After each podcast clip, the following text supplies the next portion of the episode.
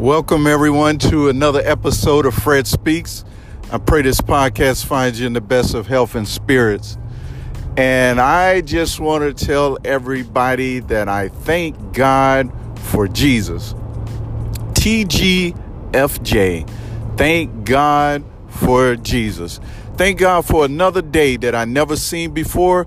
Thank God for a reasonable portion of health and strength.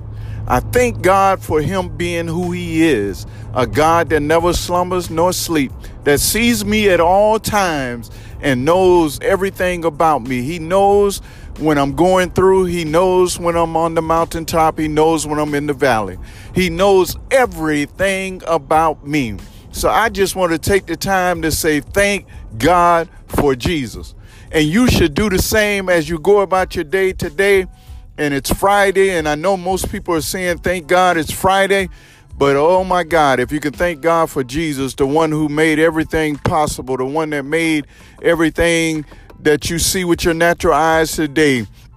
If you're able to see the bright sunshine, or even if it's cloudy today, it doesn't matter. It's another day that you never seen before.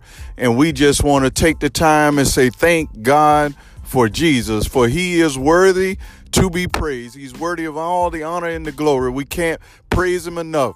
And I can remember somebody singing this song said, If I had 10,000 tongues, said I would use them all just to praise his name. If I had 10,000 hands, I would use them all just to praise his name. We ought to give him the praises for he's do it all today.